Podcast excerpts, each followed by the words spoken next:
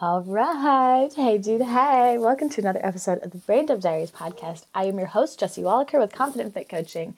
And today I have another post that I wanted to read for you.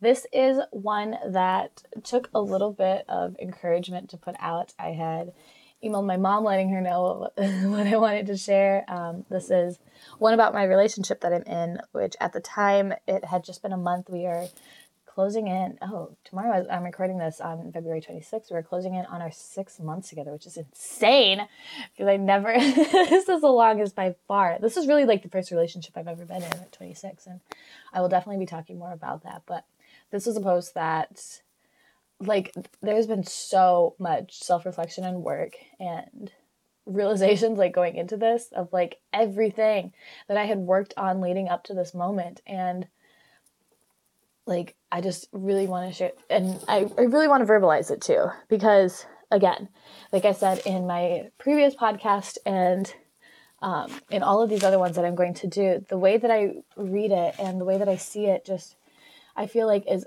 a little different than how some people might read it so I want to verbalize it and um, a quick little reading can just be a long ways. So I thought that I had done all the work and was solid but I'm not because I started dating a guy a little over a month ago, and it's scary.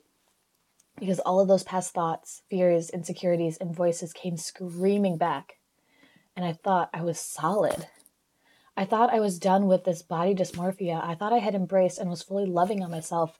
I thought that I had gotten rid of those voices that were telling me I'm so fat, that I'm unlovable, that my body is not beautiful, that there really was something wrong with me that this guy I'm dating is going to get bored of me and start dating someone else, that he's going to see that I'm actually not enough, that I am not the full package and as awesome as I really thought I was. He's going to see through this mask that I've created, even though it's really me, he's going to see it as a mask and he's not going to like it.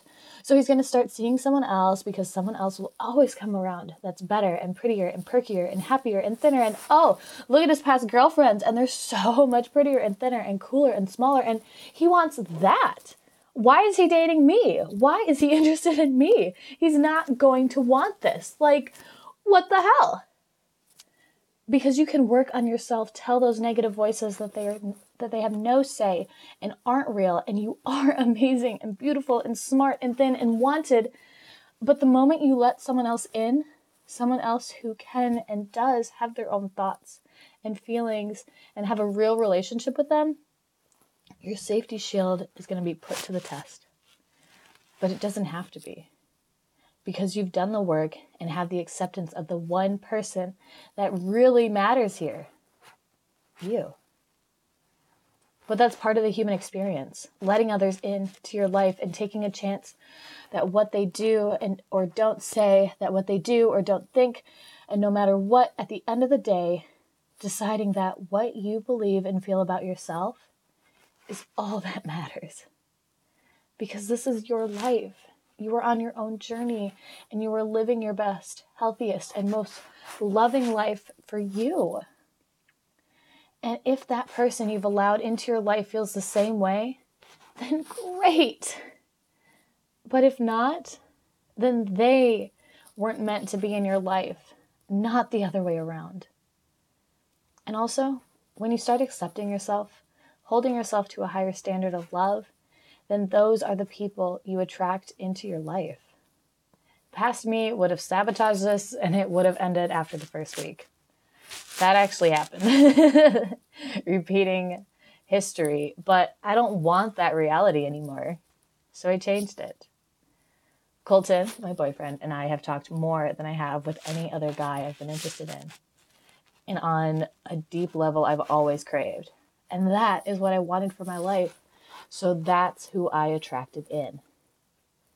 Set your standards and don't be afraid to hold on to it and don't listen to the people that say, there's so many people out there.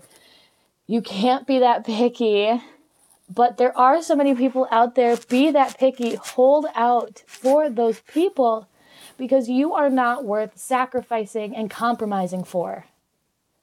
This is your life, and you get to decide how much you want in it and who you want in it. Remember that you are allowing these people in. You don't have to do anything else other than that. You decide this is your life and it's time you stop sacrificing. So, this is exactly what happens when you bring health to all areas of your life. You set healthy boundaries for your food, for your fitness, for your soul, for your relationships, for your career, for your job, for your passion, for your dreams, for your life moving forward. You set those healthy boundaries, those expectations, and you realize that every little thing that you do is for you. Nothing more and nothing less. Health is way more emotional than anything else, but it's the living and feeling good that you only dreamed possible once you start actually putting the work in on the emotional level and not the hustle and grind and pushing to try and keep up with the rest of the world. Because when it comes down to it, why are you doing all of this?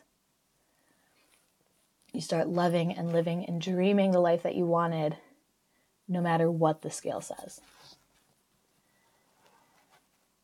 Ah! so, on that note, I hope you have a fantastic day. Thank you so much for tuning in to this little reading of a brain dump through my verbiage voice. There was a little bit of ad libs in there just because when I'm reading through things, sometimes I get a little more excited. but I hope you have a fantastic day.